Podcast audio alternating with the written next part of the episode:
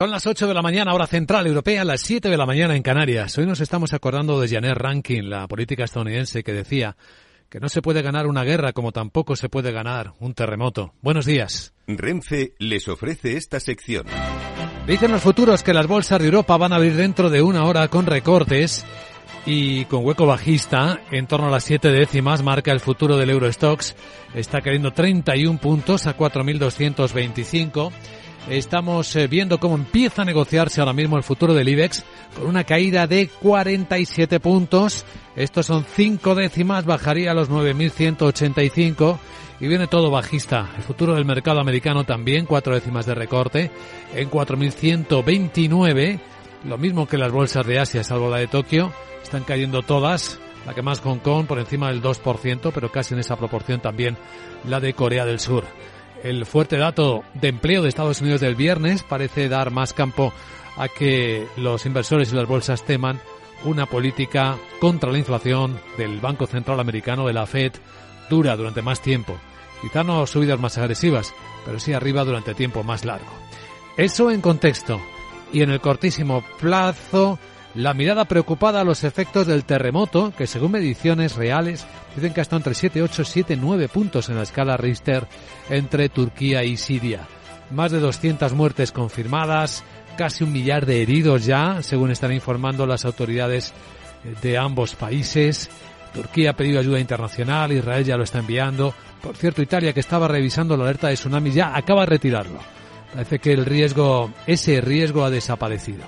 Pero la situación es bastante terrible en la zona.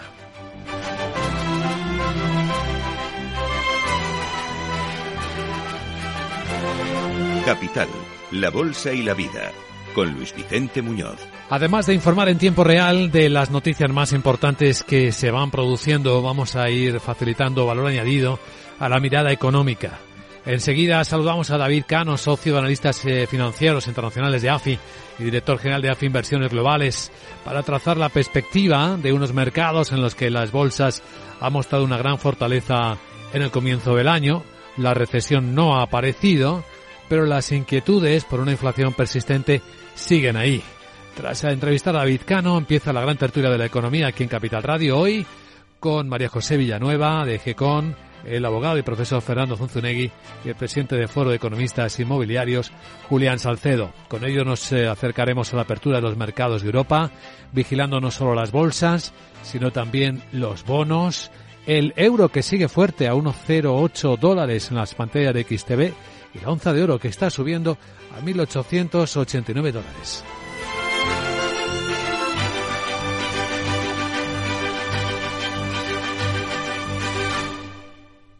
Renfe les ha ofrecido esta sección. Mario, que eso de que no te da tiempo a pillar el tren. No te preocupes, que lo he mirado y hay un tren cada hora. Así que nada, salsero, duchita fría, cafetito para la resaca y ya te estás viniendo que está tu ahijao y toda su clase esperándote. Niños, saluda al Tito. ¡Tito! En Renfe tenemos la mayor frecuencia de trenes de este país. Nadie te da más. No todos los trenes son como Renfe. Renfe, tu tren. Las noticias capitales. Pues está subiendo muy rápidamente la cifra de muertes y heridos en el terremoto que ha tocado una región de Turquía y otra de Siria, Miguel. Efectivamente, en Turquía este terremoto que podría superar los 7,4 grados que se dijo inicialmente son más de 100 los muertos y superan los 500 heridos. Lo que pasa que están continuando todavía las labores de rescate en 10 eh, provincias. Se, teme que la destrucción sea mucho mayor. Han pedido ayuda internacional. Ah, se ha registrado una profundidad de 10 kilómetros con réplicas que han superado ampliamente los 6 grados y medios. El ministro del Interior turco, Solimán Soylu anuncia que están intentando llevar los recursos disponibles a las 10 regiones afectadas. Habla de una magnitud de 7,4, bueno, ya están diciendo que son 7,9. Realmente destructiva. En este momento todos nuestros gobernantes están al frente de sus funciones. La gendarmería, la policía, las Fuerzas Armadas turcas, equipos de catástrofes, emergencias, la Media Luna Roja turca, los equipos de búsqueda y rescate de todo el país están siendo enviados a la región. Y en Siria, que al principio parecía menos grave, están siendo los datos mucho peores. Ya van 237 fallecidos de forma oficial y 639 heridos. Hay decenas, cientos hablan ya de edificios residenciales derrumbados. En el lado económico, hoy es el primer día efectivo en el que entra en vigor la prohibición de importar derivados petrolíferos de Rusia. Se añade ese mecanismo de sanciones por la invasión de Ucrania que busca asfixiar financieramente el Kremlin de los nuevos derivados prohibidos. El mayor desafío es el veto al diésel, el carburante que se emplea en cerca de la mitad de los coches de la Unión y la mayor parte del transporte pesado, marítimo, maquinaria. El 40% de las importaciones comunitarias de estos derivados provenían de Rusia, pero Bruselas espera que como las sanciones se anunciaron en junio, haya habido tiempo para que se hayan adaptado eh, buscando rutas de suministro alternativo. En 2022 en Moscú facturó a la Unión Europea 20.000 millones más que el año anterior. Bueno, ¿y qué sabemos del ataque ciberataque que en Italia ha dejado a mucha gente sin internet. Pues que miles de usuarios de la compañía Telecom Italia han informado de cortes y fallos de conexión por un ataque con ransomware a gran escala que afecta a sistemas esenciales del país. Habría afectado a países europeos del entorno e incluso de Norteamérica. El origen todavía se desconoce. Bueno, y mirando a Francia, donde la Asamblea Nacional empieza a debatir la reforma de las pensiones. Pero ya se prepara a una nueva jornada de huelga mañana que va a provocar la anulación del 20% de los vuelos previstos en el aeropuerto parisino de Orly, con muchos problemas en los ferrocarriles, por ejemplo, la mitad solo de los que llegan a España, la situación complicada en la capital con menos frecuencia de metro y autobuses. Mirando hacia adelante, en la agenda del lunes, ¿qué más cosas tienes? Hola, Sara Bod, buenos días, cuéntanos. Muy buenos días, Tuda y lunes para que no dudes te cuento que que Alemania ya ha publicado los pedidos de fábrica de diciembre que suben más de lo esperado, luego emite deuda a 3 y 9 meses. En la zona euro se conocerá el índice Sentix de confianza de los inversores de febrero, para el que se espera una mejora. Y en España el CIS de Tezanos publica el avance de resultados del índice de confianza del consumidor de enero. También conoceremos las ventas al por menor de la eurozona de diciembre y Francia emite deuda con varios vencimientos. Y la presidenta del BCE Christine Lagarde participa en una reunión con el presidente del Consejo y la presidenta de la Comisión. En Estados Unidos se divulga el índice de tendencias de empleo de la Conference Board. El BPI presenta las perspectivas económicas para el 2023. Luis Vicente estoy atentísima de lo que nos va a contar ahora David Cano de AFI. ¿Hablará de las robotas? Em. ¿Nos dará pistas para que yo pueda invertir tu pasta? Eh. Mejor ahora me lo presentas y hablo yo con el que no me fío mucho. Jeje. Chao. Qué peligro tienes, querida Sara. Enseguida miramos a lo que viene en la economía, en los mercados, con David Cano.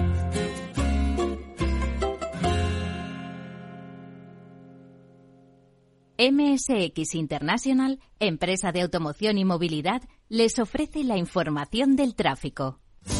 En conexión con la DGT, Lucía Andújar, buenos días. Muy buenos días. Pues hasta ahora estamos pendientes de dos accidentes. El primero en Burgos, en la 1 a su paso por Lerma, en dirección a la capital burgalesa, y también en Cádiz, en la P4, en Jerez de la Frontera, en dirección a Puerto Real. Al margen de eso encontramos complicaciones en Madrid. De entrada por la 1 San Sebastián de los Reyes a 4 Valdemoro por un accidente ya resuelto. En la 5 muy complicado el tramo de Móstoles. Y a 6 el planteo y Puerta de Hierro. Al margen de esto vamos a encontrar complicaciones también si circulamos en Toledo en la 42 a la altura de Illesca sentido la Comunidad de Madrid en Barcelona en la 2 en Molins de Rey y C58 en Moncada. Todo ello en ambos sentidos. En Valencia en la AP7 en Paterna en sentido Castellón. Y por último muy complicado el tramo de Gijón en la 8 en Serín hacia Avilés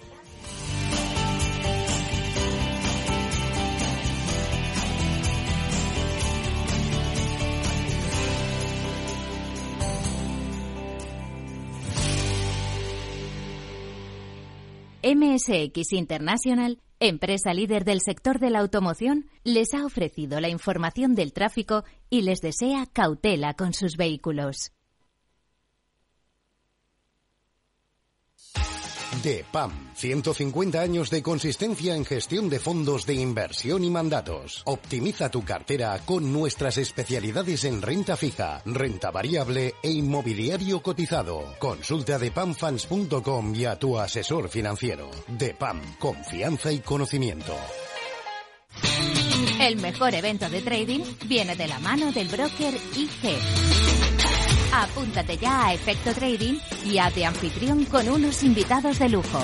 José Luis Cava, Juan Ramón Rayo, Víctor Coopers y muchos más. Tres jornadas online de actualidad económica y política, trading en vivo, criptomonedas, gestión del riesgo, psicología del trading y mucha motivación personal. Desde el lunes 20 al jueves 23 de febrero. Inspírate y adquiere tus propias estrategias. Solo tienes que registrarte a través de nuestra web o redes sociales. IGE. Todas las operaciones conllevan riesgo. En tiempos de incertidumbre, nuestra fortaleza es la estabilidad. En Nordea, pensamos que el equilibrio, la fiabilidad y la experiencia importan. Nuestra estrategia Stable Return muestra un sólido comportamiento en el largo plazo para sus inversiones. Invierta en estabilidad. Invierta en tranquilidad. Descubra más en nordea.es.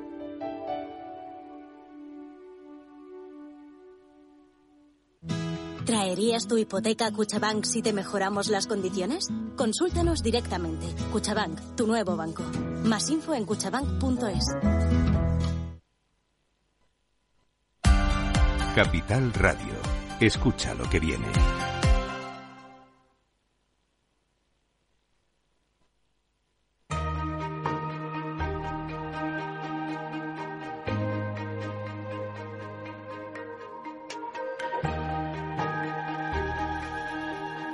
La entrevista capital.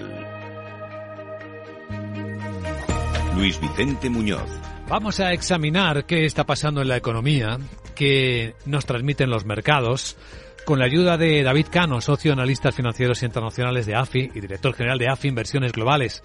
David, muy buenos días. Hola, ¿qué tal? Muy buenos días. Porque los mercados que han empezado el año estupendamente bien parecen estar mirando otro escenario distinto a los temores que los humanos temíamos, como por ejemplo que apareciese la recesión, que por cierto no ha aparecido, ¿no? Uh Evidente, la recesión aunque hay que reconocer que ha habido una pérdida de dinamismo de la economía mundial, ha sido una pérdida muy débil y no ha aparecido la recesión. En cualquier caso, que el PIB mundial crezca un 0,1 o caiga un 0,1, ya sé que uno es recesión y lo otro no, pero desde el punto de vista económico da un poco igual. Lo que sí que es verdad es que el ritmo de crecimiento de la economía es, es débil, ¿eh? y esto sí que creo que es importante señalarlo. Eh, la economía se está viendo afectada por las subidas de tipos de interés, fundamentalmente, y eso es lo que está provocando pues esa pérdida de dinamismo que es importante respecto a lo que podíamos tener hace un año. ¿Que se puede evitar la recesión? Bien, pero conviene insistir en que el ritmo de crecimiento de la economía mundial es muy débil. Bueno, este es el precio que pagamos, parte del precio que pagamos por parar la inflación, ¿no? Es lo que buscan los bancos centrales o lo que nos dimos cuenta en primavera del pasado año, que seguramente para evitar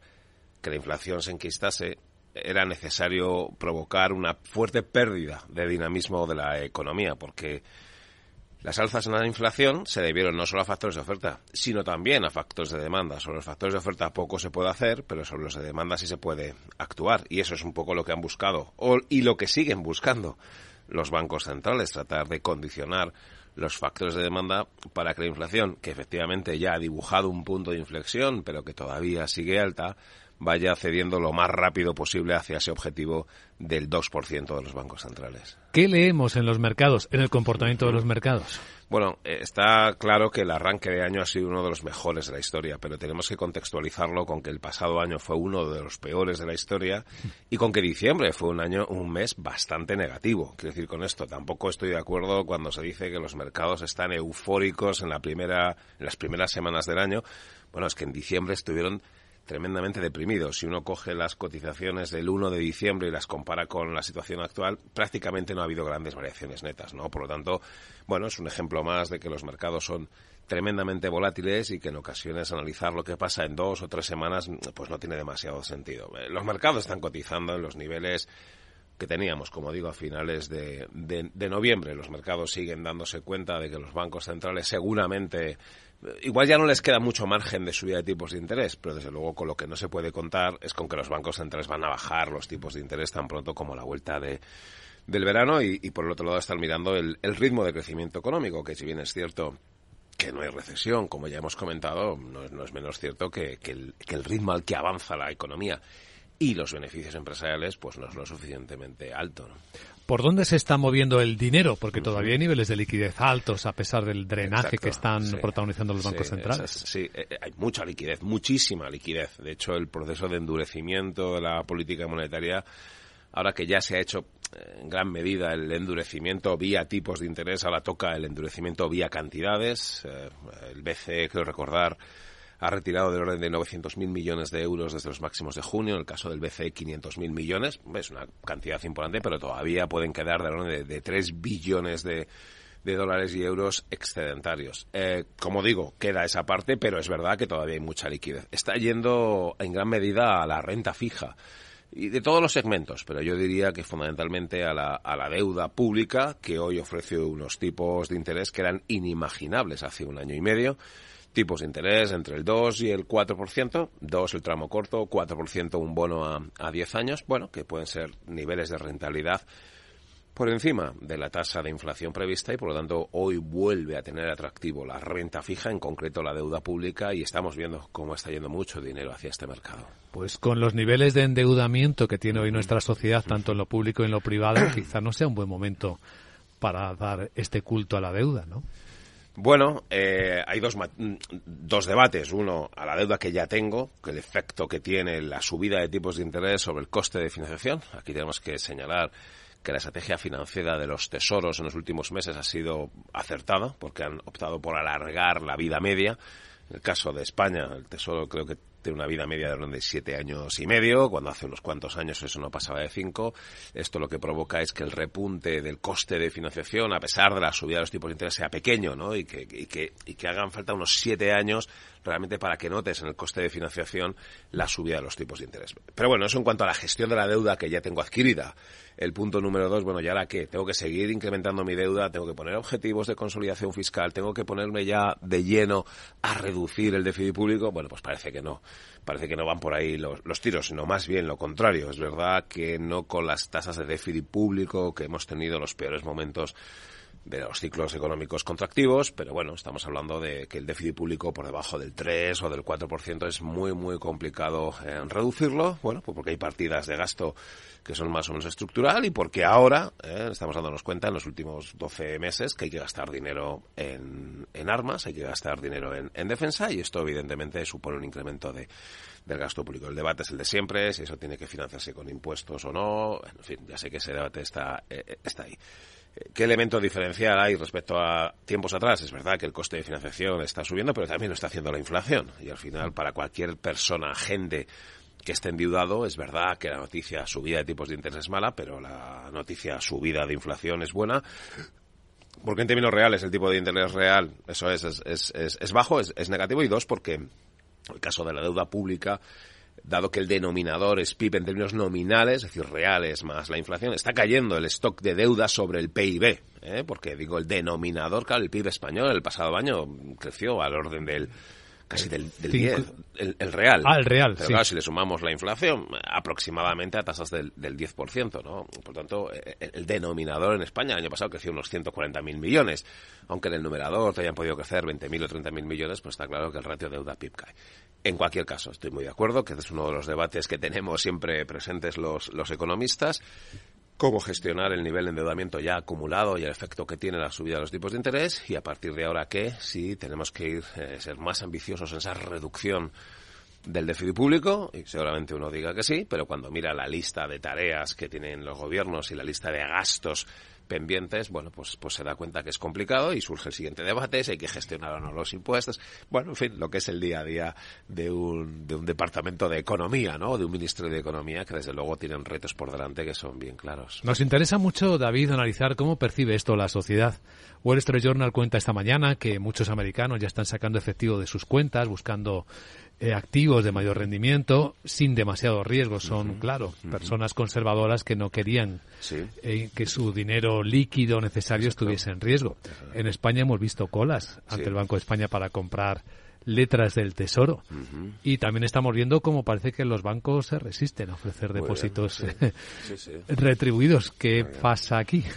Bueno, al final los bancos se dan cuenta que eh, tiene una fuente de financiación muchísimo más barata, que es el Banco Central Europeo, eh, a la espera de que se retire toda esa liquidez que inyectó el BCE vía TLTRO. Hoy sobra la liquidez. Una entidad crediticia no tiene ningún incentivo a pagar por unos depósitos cuando tiene una fuente de financiación a más largo plazo, que es el Banco Central Europeo, que es muchísimo más barata y cualquiera en su pellejo haría lo mismo. No sé por qué voy a tener que pagar más cuando tengo lo mismo, eh, muchísimo más barato. Y además sucede que tampoco tienen grandes necesidades de liquidez porque tampoco está creciendo mucho el crédito. El crédito está creciendo, pero a un ritmo débil porque no hay una fuerte, no hay una fuerte expansión de la economía. Y por otro lado, las entidades financieras, y yo creo que aquí bastantes agentes nos hemos posicionado al favor, yo creo que hemos, consideramos que es un punto de madurez financiera, de educación financiera, el que bueno se haya modificado la estructura de financiación la estructura del ahorro en general de las familias, buscando otras fuentes de, de, inversión, fondos de inversión, asumir un poquito más de riesgo. Las entidades crediticias han invertido mucho dinero en los últimos años en tratar de bueno pues de de hacer esa pedagogía del trasvase, de la conversión de ahorrador a inversor, que es lo que necesita un país. ¿eh? Eh, yo creo que no es un buen reflejo que el ciudadano se incrementara o volviera a tener un elevado posicionamiento en, depósitos, ni siquiera en letras, ¿no? sino que lo que estamos buscando es que tenga un, un perfil de riesgo en su cartera más elevado. Bueno, alguno dirá que eso ya es una cuestión de perfil de riesgo y, por lo tanto es un debate que tenemos ahí y que yo creo que otro día podemos profundizar. Sí en el debate de que las entidades financieras, ¿por qué no pagan por los depósitos? Insisto, porque nadan en, en liquidez, una liquidez inyectada por el BCE, que es tremendamente barata, y porque además en el lado del activo no tienen grandes crecimientos y por lo tanto no tendría mucho sentido, ¿eh? no tendría mucho sentido que, ahora pagaran elevados tipos de interés. Cualquiera en, en, su perfil haría exactamente lo mismo, ¿no? ¿Por qué pagar más por una fuente de financiación cuando tengo otra que es a más largo plazo y que, como digo, es, es más barata y además no necesita tanto esa, esa liquidez. Una mirada práctica para concluir, David, a los mercados. Cualquier activo nos sirve. ¿Dónde puede buscarse valor ahora?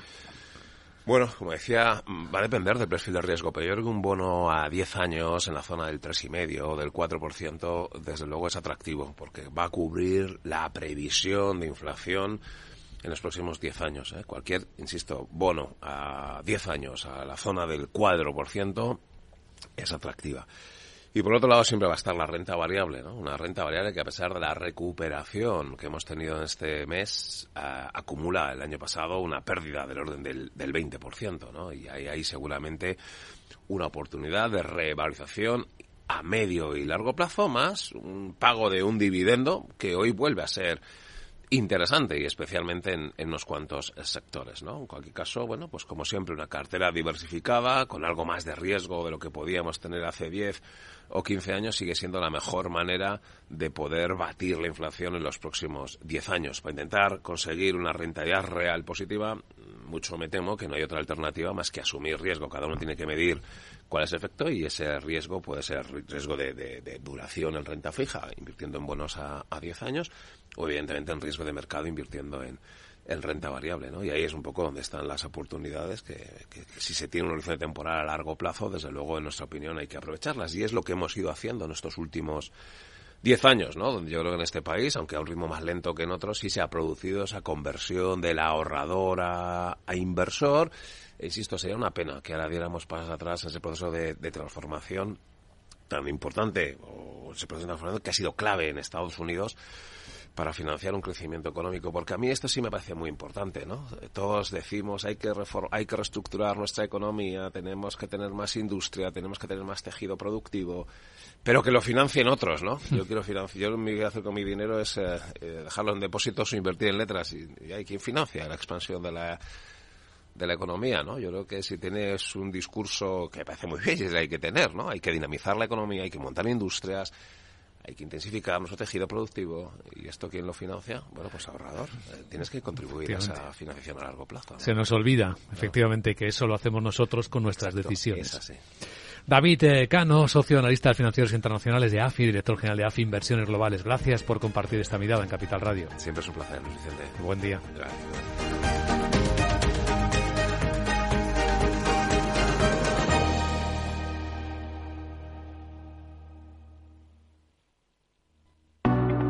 ¿Busca un broker de confianza? Con CMC Markets obtendrá acceso a más de 12.000 mercados a nivel mundial, estando siempre respaldado por nuestro equipo local. Opere en CFDs sobre el DAX, Dow Jones, IBEX, oro o acciones con un broker regulado supervisado por la CNMV. Opere con el mejor. Pruébelo sin compromiso con una cuenta demo. Entre en cmcmarkets.es o llame al 911 140 700. CMC Markets, más de 30 años al servicio de los inversores.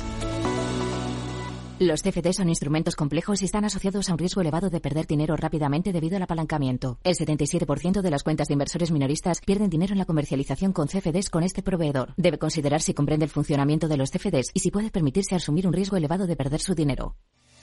¿Tipos de interés al alza? ¿Quieres invertir en bonos y letras? Auriga Bonos es la web especializada en dar acceso a inversores particulares a la renta fija de forma directa y sencilla. No esperes más. Invierte en bonos y letras del tesoro con aurigabonos.es o llama al 913-244200. Auriga Global Investors es una sociedad de valores regulada y supervisada por CNMV y adherida al FOGAIN. Si quieres conocer mejor las empresas con las que trabajas, empieza por Informa. Compruébalo con tres informes gratis, el nuestro para que nos conozcas más y los dos que tú elijas para tu negocio. Solicítalos ya en Informa.es. Informa, líder en información empresarial.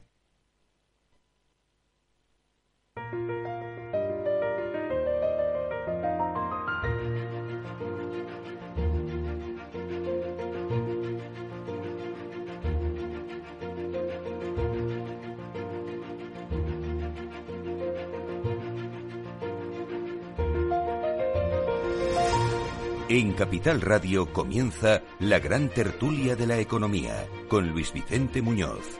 Y hoy en Capital Radio con Julián Salcedo, presidente del Foro de Economistas Inmobiliarios, socio director en CEFRE. ¿Cómo estás, Julián? Buenos días. Buenos días, Luis Vicente. Pues muy bien empezando la semana con mucho ánimo. Sí, sí, vamos a elegir ahora de qué hablar, de los temas que tenemos delante y con la mirada, el pensamiento y la emoción puesta en las personas que que han muerto o pueden estar muriendo incluso en este instante en el terremoto. Ha sido muy fuerte, ¿eh? 7,8-7,9% entre Turquía y Siria. Se habla ya de más de 600 muertes ahora mismo. Y bueno, y centenares de heridos también. Eh, María José Villanueva, consultora de salud y farma y miembro de la Asociación Española de Ejecutivas y Consejeras de GECON. ¿Cómo estás, María José? Buenos días, Luis Vicente. Buenos días. Pues sí, la verdad es que pensando muchísimo en toda la gente que habita esta zona, que además la frontera entre Siria y Turquía es un lugar maravilloso, es una zona muy verde, donde hay mucha cultura de, comida también mediterránea, se cultiva mucho de, de los alimentos que también tomamos aquí y la verdad es que mm, es terrible que, bueno pues que ocurran fenómenos de estos pero bueno que, son cosas que, los humanos pues no podemos evitar no no está en nuestras manos. cierto. Sí atender con la mayor celeridad posible y la ayuda internacional que ha pedido Turquía, pues ya hay una respuesta inmediata ¿no? de todos los vecinos para, para ayudar al país, a las personas que, han, que son víctimas de este terremoto. Fernando Zonzunegui, abogado y profesor, ¿cómo estás? Muy bien, estupendamente, sobrecogido por, por lo que viene de naturaleza. Pero bueno, esto de que no podemos hacer nada, hasta podemos cambiar el clima y es objetivo político prioritario. Y hablamos de la sostenibilidad. ¿Y qué más sostenibilidad que empezar por nosotros mismos, por nuestra especie, por ejemplo, hacer que todas las viviendas, las construcciones en el planeta eh, sean antisísmicas, porque en países como Japón están habituados a terremotos y no hay víctimas, y Estados Unidos también en California están preparados. ¿Por qué no en otros lugares del mundo y por qué no una política internacional, no solo de ayuda, sino de ayuda en la reconstrucción para que no vuelva a ocurrir? Y así podemos hacer algo. Sí, además cuando sabemos dónde están las zonas sísmicas, ¿no? Mm. Es decir, sí se puede hacer algo contra los terremotos, se está haciendo en los países más desarrollados, se puede hacer en los que están en vías de desarrollo y ahí debe ir la ayuda internacional, empezando por proteger a, nuestra especie, a nosotros mismos y a aquellos que viven en zonas sísmicas. Pues muy buena iniciativa. Sí, no, no, no solo en Japón, como dices, que evidentemente allí es una obligación para, para todas las construcciones que se eh, realizan, pero también en muchos países de Sudamérica, como son Chile, Perú, también está la, la construcción antisísmica es obligada, ¿no? O sea que ¿eh? y no es mucho más caro, ¿eh? o sea que simplemente se trata de preverlo desde el principio, de definirlo y ya está a punto, no, no encarece mucho. No, yo estoy de acuerdo. Además es que lo que pasa es que además esto Siria, fijaros también en qué situación está Siria después de todo lo que ha pasado en estos últimos años. Es que el país está absolutamente destruido. Y, bueno, y, Turquía en realidad también son zonas pues bastante humildes donde hay mucha población campesina y donde, bueno, sí, hay ciudades afectadas porque hay ciudades turcas que, están afectadas, pero, pero sí, sí, yo creo que ese es el valor añadido que se puede dar, tal y como dice Fernando, y que muchas veces es que ni, ni se plantea, porque simplemente muchas veces es proporcionarles la tecnología para hacerlo y, y, bueno, pues comenzar con ellos esa reconstrucción para que luego ellos lo integren también dentro de sus planes. Pero bueno, son países mucho más complejos para poder estructurar este tipo de cosas. Bueno, hablemos de economía y de los temas candentes. En España saben dónde está el tema. Durante el fin de semana pues eh, hay ministros y ministras que aprovechan los mítines pues para lanzar diatribas que luego son polémicas. No sé si os parece que aportan algo, ¿no? Cosas como las que la ministra de Derechos Sociales, Ione Belarra, dice e insiste señalando, además acusando con nombres propios a personas de estar ganando dinerales cuando por cierto no es verdad. Lo que gana una entidad no es lo que gana una persona y menos un banco en particular que es propietario de miles de personas y de fondos. Mientras Ana Patricia Botín o el señor Torres, el presidente del BBVA, estén nadando en billetes de 500 euros mientras nuestra gente lo pasa mal, les vamos a seguir nombrando y les vamos a llamar lo que son, codiciosos y avariciosos. Pues eso es lo que dice, lo que ha dicho la ministra. Bueno, mm, si me lo permites, eh, me lo permitís, Vicente, voy a dar algunas cifras, eh, porque precisamente me pidieron este fin de semana que hiciera algún comentario. ¿Datos? Sí, algún dato, ¿verdad? Claro, eh, se habla de, si no recuerdo mal, 6.420 millones de beneficio los del BBVA, 9.605 los de Banco de Santander. ¿Es cierto? Sí, es cierto. Pero claro, como en este país la cultura financiera es mm, escasa y desde luego la de la ministra que acabamos de oír es nula, ¿eh? Eh, claro, eso es lo que se llama beneficio atribuido. Probablemente es un dato muy técnico, ¿eh? pero es beneficio atribuido, eso no es el beneficio. Si uno calcula o verifica el beneficio que es el real, el que se llama neto después de impuestos, es aproximadamente la mitad, que no me parece poco. ¿Eh? de 6.000 millones, 3.000 y pico, y de 9.000, 4.800 y pico. Bueno, pues me parece muy bien. Es mucho dinero. Pero bueno, dicho esto, que primero ya estamos rebajando el, nivel a la mitad. Pero luego, si hacemos un análisis, que yo me he molestado en hacerle, ¿eh? Estamos hablando de dos entidades que las dos tienen aproximadamente, aunque el beneficio sea diferente, eh, tienen un volumen de activos muy similar. 650.000 millones en números redondos. ¿eh? Y unos fondos propios, 68.000 millones en números redondos. Si haces el cálculo sobre el beneficio neto, no sobre el beneficio atribuido, esto te da entre el 5 y el 6% de rentabilidad económica, que se llamaba antes, ¿no? Por tanto, la rentabilidad medida sobre los activos, y entre el 0,5 y el 0,6 en rentabilidad financiera, por tanto, medida sobre los fondos propios. Bueno, pues no sé, cada uno que haga su análisis y en vez de ver las cifras en valor absoluto, que las ponga en valor relativo y diga si el 5 o el 6% de rentabilidad financiera y el 0,5 o el 0,6% de rentabilidad, perdón, económica y el 0,5 de rentabilidad financiera le parece exacerbado. Pero claro, tampoco se acuerda la ministra que en el año 2020 tuvieron unas pérdidas considerables, ¿eh? como consecuencia de la pandemia y lo que tú quieras, ¿no? Pues esto se nos olvida. A ver, yo eh, lo que voy a comentar, yo no soy economista, no puedo dar estos datos tan exactos como Julián y Fernando podrán aportar a los oyentes. Yo voy a aportar otro punto de vista diferente y lo que voy lo que quiero decir es que mm, estos mensajes lo único que hacen es convertir en víctimas a los ciudadanos. Eh, cuando tú a las personas las conviertes en víctimas, las paralizas. ¿Eh? Y entonces, bueno, porque claro, ¿qué tienen que hacer si son víctimas? Ellos no pueden hacer nada. Eh, y al final lo que entramos es en un círculo de destrucción propia, un círculo vicioso de destrucción que ocurre dentro del sistema del propio país. Yo lo único que le recuerdo eh, a la señora ministra es que en España más de 21 millones de personas cobran del Estado. ¿Y qué es más importante? Poder seguir manteniendo a 21 millones de personas que cobran del Estado con los tributos que pagan estas empresas. ¿eh? Eh, que gracias a ello se pueden hacer políticas sociales o nos cargamos a todas las empresas que no haya ningún beneficio económico porque es inmoral que haya beneficio económico y entonces ya, ¿qué hacemos con las 21 millones de personas? Nos cargamos la sanidad pública, nos cargamos todas esas cosas. Hay que tener muy claro de dónde vienen los recursos que se utilizan para tantos beneficios sociales que quieren repartir y que se quieren dar y que todos queremos ser beneficiarios cuando los necesitamos. Así de sencillo es mi mensaje. Sí, yo creo que aquí hay que ir un poquito a cuestiones generales. Y lo que se está impugnando aquí es nuestro modelo de mercado y hay que disculparse por tener beneficios. No, no. Nuestros modelos de mercado hay empresas y tienen ánimo de lucro. Empresas. ¿eh? empresas, se trata de evitar esa palabra, que organizan factores. Se dice que los empresarios no sirven para nada y que toda la, generación de beneficios la producen los trabajadores. Los trabajadores es un factor más, luego está el capital y luego es la organización y la idea que aporta el empresario con el riesgo de tener beneficios o pérdidas y es lo que hace que funcione el mercado. Eh, claro, ¿a quién atacan? Utilizan el comodín de la banca, eh, porque está desde la crisis de, 2008 eh, es el sector ha, recuperado un poco, pero de peor reputación. Y entonces el, sector se coloca a la defensiva y tiene que justificar sus beneficios. No, no hay que justificar los beneficios.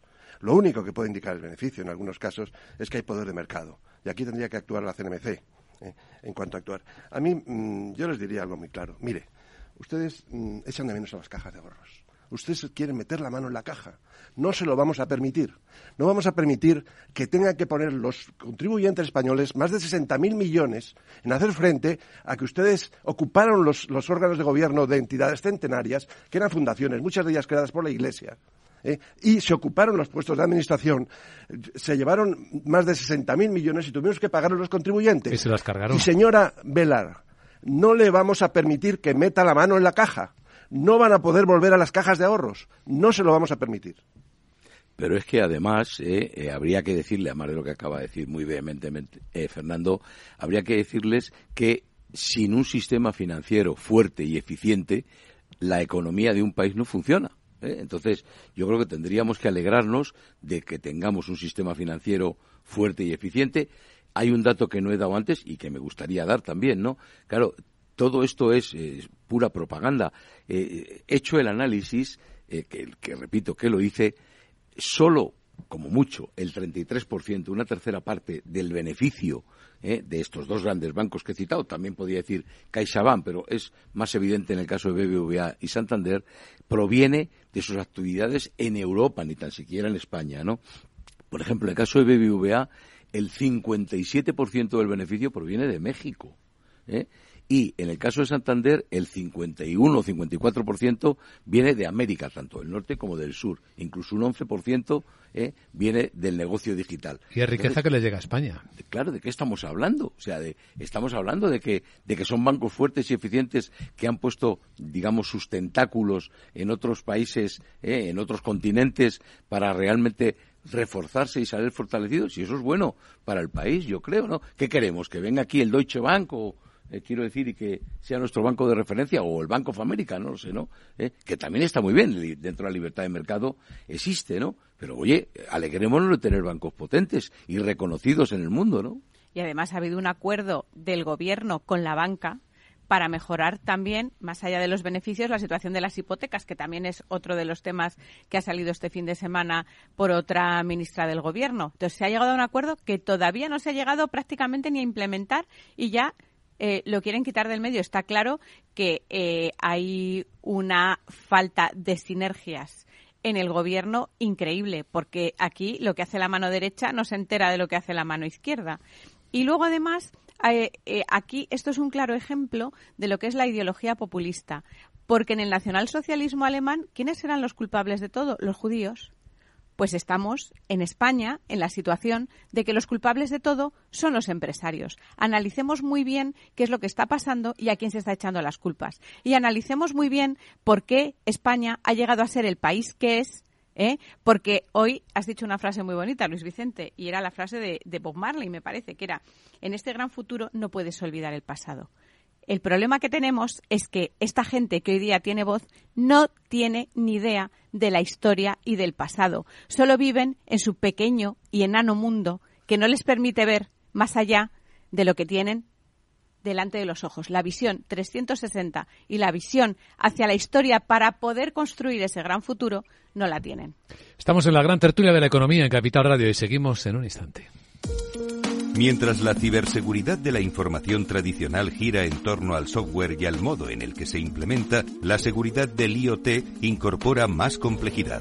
La conectividad ofrece cada vez más escenarios con multitud de dispositivos conectados, donde el más trivial puede llegar a ser peligroso si resulta comprometido. Las soluciones Zero Trust de Zscaler permiten reducir estos riesgos. Descubra más en zscaler.es.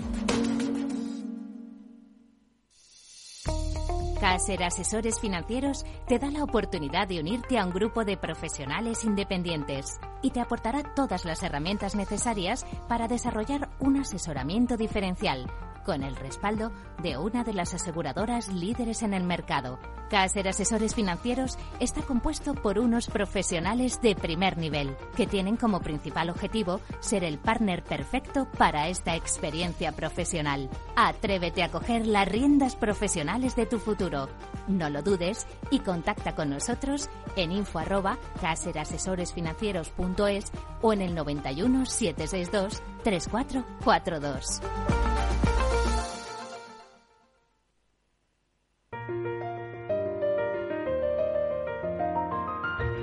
La gran tertulia de la economía, solo en Capital Radio. Aquí seguimos en la gran tertulia de la economía. Os adelanto que las bolsas van a empezar la semana con recogidas de beneficios.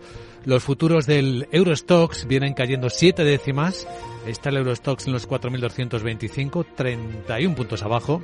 El futuro del IBEX viene bajando cinco décimas. Está en 9.185, es un recorte de 47 puntos. Y el americano también viene bajando cuatro décimas el SP. Lo veo en 4.130 en las pantallas de XTV. ¿Te interesa la bolsa? Pues entonces tienes que saber que esto, con XTB te regala una acción por abrir una cuenta, has oído bien, te la regala. Además no te puedes perder la mejor tarifa para comprar y vender acciones ETFs de todo el mundo sin comisiones. ¿Qué significa sin comisiones? Pues que mientras tu inversión mensual no da los 100.000 euros, invertir en acciones ETFs en XTB no conlleva comisión alguna. Entra ahora en xtb.com y comprueba lo que te cuento. Un broker, muchas posibilidades. xtb.com. A partir de 100.000 euros al mes la comisión es del 0,2% mínimo 10 euros. Invertir implica riesgos.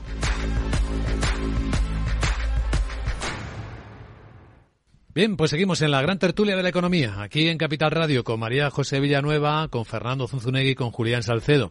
Estamos hablando de estos debates tan vivos ¿no? dentro de la sociedad española con los bancos. Hay muchos eh, temas relacionados con ellos. También comentaba David Cano como si no estaban dando depósitos y después no les interesa y de nadie lo haría en su lugar. Se están nadando en liquidez todavía proporcionada por el banco por el Banco Central Europeo. Sí, es que hay que entrar y no hay demanda tampoco de créditos. Hay que entrar en escalón técnico, uno por uno todos los puntos que ya, ya se puede eh, debatir. Y el tema de los depósitos es cierto que este carry trade, este este recibir fondos de, del Banco Central Europeo, comprar de la pública y realizar una ganancia, les hace que sea innecesario eh, eh, acudir a, los depósitos y, que les sobra la, liquidez. Bueno, no lo sé muy bien porque es, el diferencial más alto entre eh, remuneración de depósitos y, lo que cobran por los créditos en, la banca europea. Es decir, algo pasa aquí. Pero sí, la política monetaria del Banco Central Europeo puede hacer mucho para que los bancos vuelvan a su negocio, tengan que depender de los depósitos, que ahora mismo habéis citado esta mañana en la emisora, es un problema ya en Estados Unidos, y tienen que empezar a remunerar, como está ocurriendo en el resto de Europa, está pasando en Estados Unidos, eh, con los depósitos. Hay mucho que hacer ahí. Y ahí sí que habría un flujo de dinero hacia, los, hacia las familias a través de la remuneración de depósitos. Ahí están los fondos. Ahí deben preocuparse los partidos políticos por buscar esta competencia en el mercado de depósitos. El impuesto a la banca es un despropósito, es un impuesto ad hoc. Eh, ¿Cómo se va a grabar los beneficios de un sector? ¿Quieres, es que le quieres penalizar a ese sector. Ha dicho el Banco Central Europeo que no se puede hacer. Las hipotecas fijas y variables. Eh, bueno, aquí mm, técnicamente hay una evaluación de la solvencia y hay que adecuarse a las necesidades del cliente al darle eh, un, servicio financiero, en particular una hipoteca. Por tanto, jamás debería en masa colocarse a la población ante una situación de que llegan a impagar las hipotecas. ¿Por qué? Porque en el diseño de las hipotecas no cabe técnicamente y no puede haber una hipoteca variable que llegue a, situaciones en que haya, habrá sobreendeudamiento familiar y la quiebra de la economía familiar. Hay, hay, que hacer modelos híbridos de hipotecas donde quede capado, donde esté limitado la variabilidad. Y en cualquier caso, hay ya en la ley y se puede facilitar, y eso es lo que tendrían que hacer los partidos políticos, la, conversión de tipo eh, variable a fijo porque las familias, básicamente, ingresan en fijo, ingresan eh, todos los meses lo pues mismo. Hagamos solo hipotecas fijo, ¿Cómo, tipo fijo. ¿cómo van, a estar, ¿Cómo van a estar pagando variable y de forma ilimitada? Periódicamente, con la volatilidad de los mercados, se van a colocar en situaciones de sobreendeudamiento y con quiebras masivas.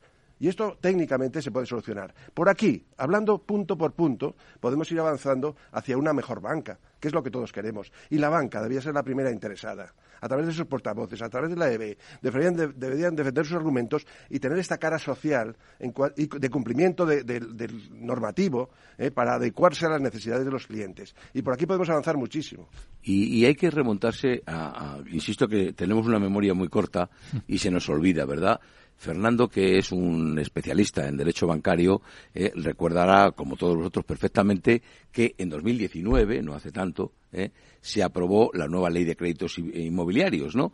Eh, que verdaderamente solo afecta a particulares, pero bueno, es lo que se ha venido a denominar la nueva ley hipotecaria, ¿no? La modificación a la ley hipotecaria. Bueno, ya entonces los expertos, tanto economistas como el propio Banco de España, advirtieron, advertimos, de que esa nueva ley de créditos inmobiliarios con sus eh, ventajas o sus inconvenientes, lo que con seguridad iba a, suceder era un encarecimiento de los préstamos hipotecarios.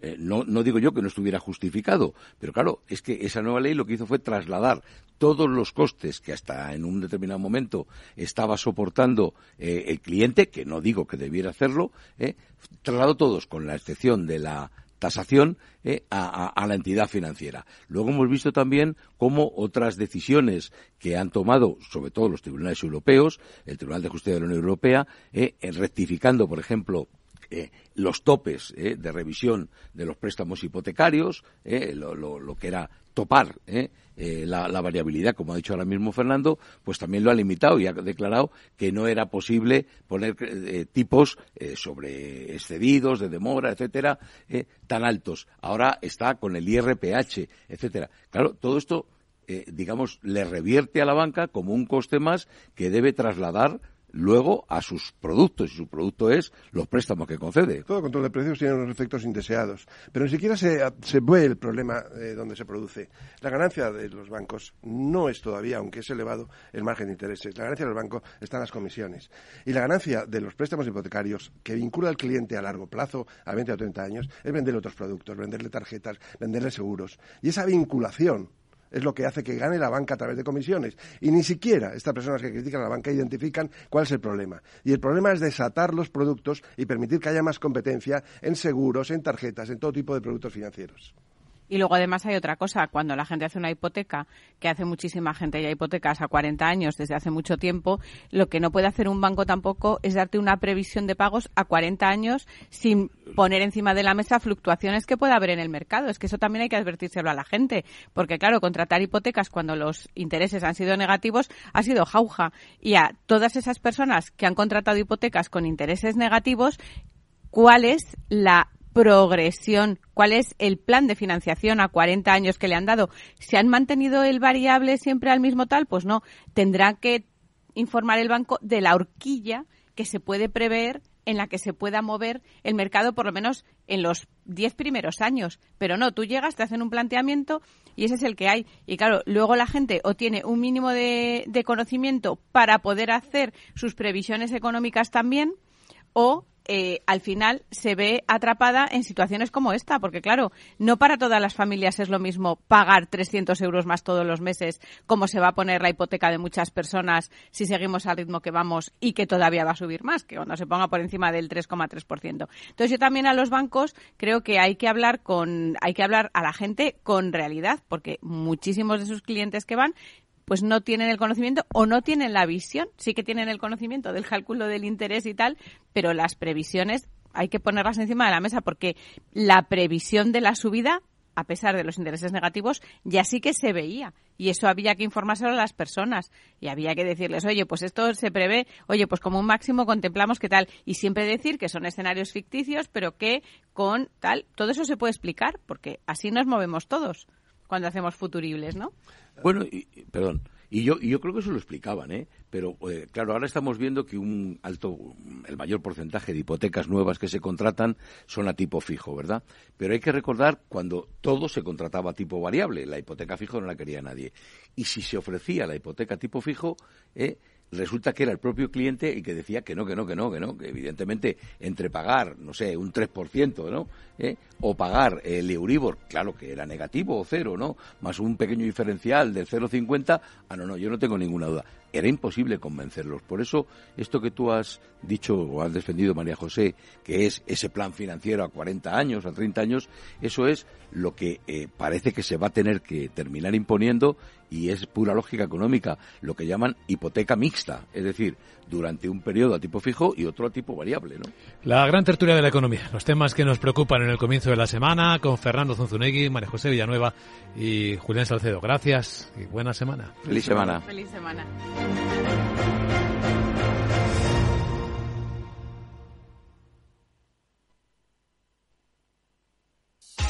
DEPAM, 150 años de consistencia en gestión de fondos de inversión y mandatos. Optimiza tu cartera con nuestras especialidades en renta fija, renta variable e inmobiliario cotizado. Consulta depamfans.com y a tu asesor financiero. DEPAM, confianza y conocimiento.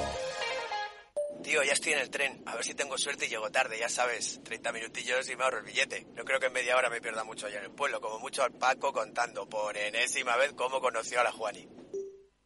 Con el compromiso Renfe de puntualidad, si tu tren AVE se retrasa más de 15 minutos, te devolvemos el 50% y el 100% si se retrasa más de 30. Normal que alguno prefiera llegar tarde. Nadie te da más. No todos los trenes son como Renfe. Renfe, tu tren.